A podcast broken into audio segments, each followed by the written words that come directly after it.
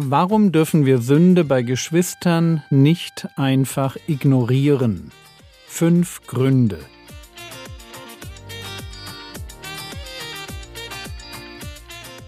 Theologie, die dich im Glauben wachsen lässt. Nachfolge praktisch dein geistlicher Impuls für den Tag. Mein Name ist Jürgen Fischer und heute geht es um Schuld und Ertragen. Diese Woche behandeln wir ein schwieriges Thema. Sünde in der Gemeinde ansprechen. Gründe dafür, warum es wichtig ist, die Augen vor der Sünde von Geschwistern in der Gemeinde nicht zu verschließen. Ein erster Aspekt war Liebe. Ich liebe die Geschwister, wenn ich bereit bin, ihnen zu dienen und sie auf Fehler in ihrem Leben hinzuweisen. Und es ist ein Mangel an Liebe, wenn ich dazu nicht bereit bin. In diesem Zusammenhang haben wir uns 3. Mose 19, Vers 17 angeschaut. Ich lese den Vers noch einmal vor. 3. Mose 19, 17 Du sollst deinen Bruder in deinem Herzen nicht hassen. Du sollst deinen Nächsten ernstlich zurechtweisen, damit du nicht seinetwegen Schuld trägst. Mein erster Grund, Sünde anzusprechen, war die Liebe. Mein zweiter ist die Schuld, damit du nicht seinetwegen Schuld trägst. Wir werden aneinander schuldig, wenn wir nichts sagen. Konfrontation ist nicht nur ein Akt der Liebe, sondern auch einer des Gehorsams. Gehorsam gegen das, was unser Herr Jesus uns aufgetragen hat. Aber hören wir ihn selbst. Matthäus 18, Vers 15. Wenn aber dein Bruder gemeint ist Christen in der Gemeinde, wenn aber dein Bruder sündigt, so geh hin, überführe ihn zwischen dir und ihm allein. Wenn er auf dich hört, so hast du deinen Bruder gewonnen. Das ist, was der Herr Jesus sich von uns wünscht, dass wir bei Sünde hingehen und mit dem sprechen, von dem wir wenigstens denken, dass er gesündigt hat. Das erklärt noch nicht das ganze Warum hinter dem Hingehen, aber es macht ganz deutlich, dass wir hingehen sollen. Und Matthäus 18 macht auch klar, wie wir hingehen sollen, nämlich erst einmal allein. Über Sünde redet man zuerst unter vier Augen. Und erst wenn das nichts bringt, dann holt man sich Hilfe und geht mit anderen noch einmal hin. Und erst ganz zum Schluss bringt man grobe Sünde vor die Gemeinde.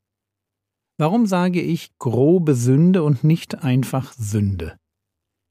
Weil wir nicht alles ansprechen müssen, was Sünde ist. Wir dürfen einander auch ertragen.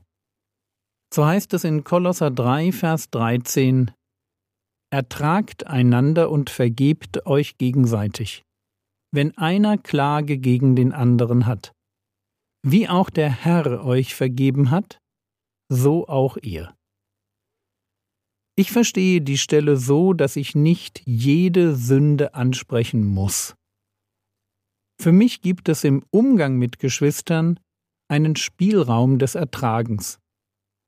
Allerdings ist der nicht unendlich. Mir scheinen dabei zwei Größen von Wichtigkeit.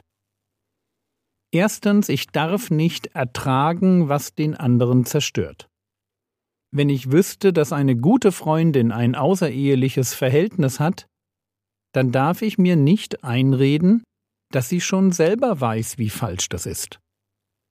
Grobe Sünde, so wie in 1. Korinther Kapitel 5, Vers 11 beschrieben. Also Dinge wie Unzucht, Habsucht, Götzendienst, Lästerei, Trunksucht, Diebstahl. Solche Sachen darf ich nicht ertragen weil sie zerstörerisch sind. Aus Liebe darf ich nicht ertragen, was meine Geschwister zerstört. Zweitens, ich darf nicht ertragen, was ich nicht tragen kann. Eigentlich logisch, oder? Wenn mir ein Fehlverhalten immer wieder aufstößt, weil ich es persönlich eben doch als irgendwie arg empfinde, dann geht Ertragen nicht. Und an der Stelle dürfen wir ganz persönlich super subjektiv empfinden. Ein Beispiel. Würde mich jemand an drei Sonntagen hintereinander nach meiner Predigt immer wieder kritisch auf die Predigt ansprechen, dann würde ich mich spätestens am vierten Sonntag wehren. Und dabei spielt es keine Rolle, ob die Person, die mich anspricht, Recht hat. Für mich ganz persönlich ist so ein Umgang mit mir einfach nur super entmutigend.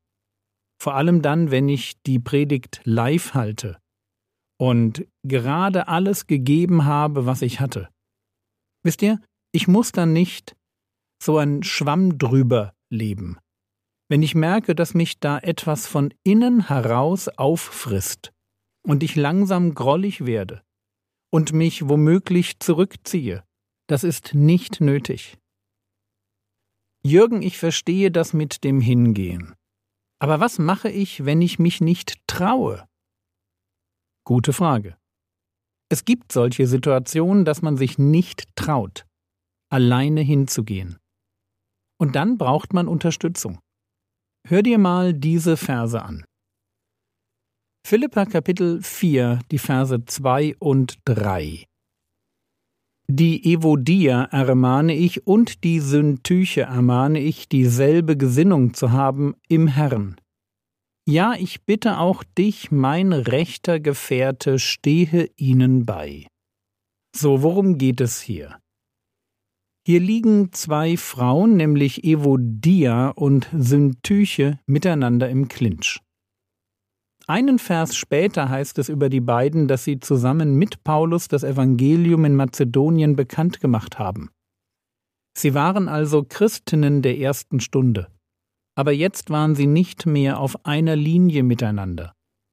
Und Paulus bittet einen rechten Gefährten, wir wissen nicht, wen er damit meint, er bittet einen Dritten, den beiden Frauen zu helfen. Und daraus leite ich einen Tipp ab.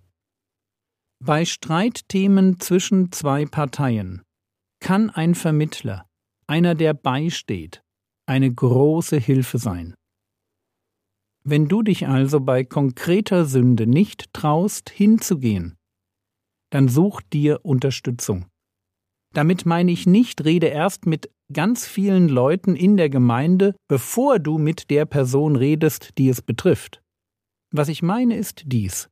Wenn du dir schwer tust, eine Sünde anzusprechen, lass dir von einem Dritten helfen. Von jemandem, der mutiger ist, der ausgeglichener ist, der mehr Erfahrung mit so etwas hat oder die betroffene Person besser kennt. Bevor du also bei Sünde nicht hingehst, weil du dich nicht traust, überlege, ob es eine Person geben könnte, die dich begleitet. Das ist wichtig, weil unser Herr Jesus will, dass wir Sünde ansprechen, nicht nur aus Liebe sondern auch aus Gehorsam gegen sein Wort. So wie es in Lukas 17, Vers 3 heißt, Wenn dein Bruder sündigt, so weise ihn zurecht. Das ist, was der Herr Jesus sich wünscht. Und wir tun das jetzt nicht nur, weil wir die Geschwister lieben, sondern weil wir Nachfolger Jesu sind. Wir wissen darum, dass Sünde die Macht hat, ein Leben zu zerstören. Und deshalb nehmen wir Sünde nicht auf die leichte Schulter, nicht nur in unserem Leben, sondern auch im Leben der Geschwister. Wir wollen nicht schuldig werden am geistlichen Untergang von Menschen, die wir lieben. Der Herr Jesus hat uns beauftragt, Sünde anzusprechen, und deshalb werden wir es tun.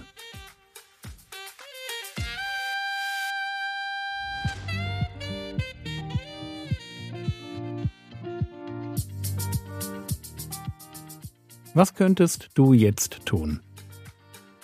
Du könntest darüber nachdenken, ob du Buße tun musst. Bist du in der Vergangenheit schuldig geworden, weil du Sünde nicht angesprochen hast? Das war's für heute. Meine Internetseite heißt www.frogwords.de. Wenn du sie noch nicht kennst, schau sie dir doch einmal an. Der Herr segne dich, erfahre seine Gnade und lebe in seinem Frieden. Amen.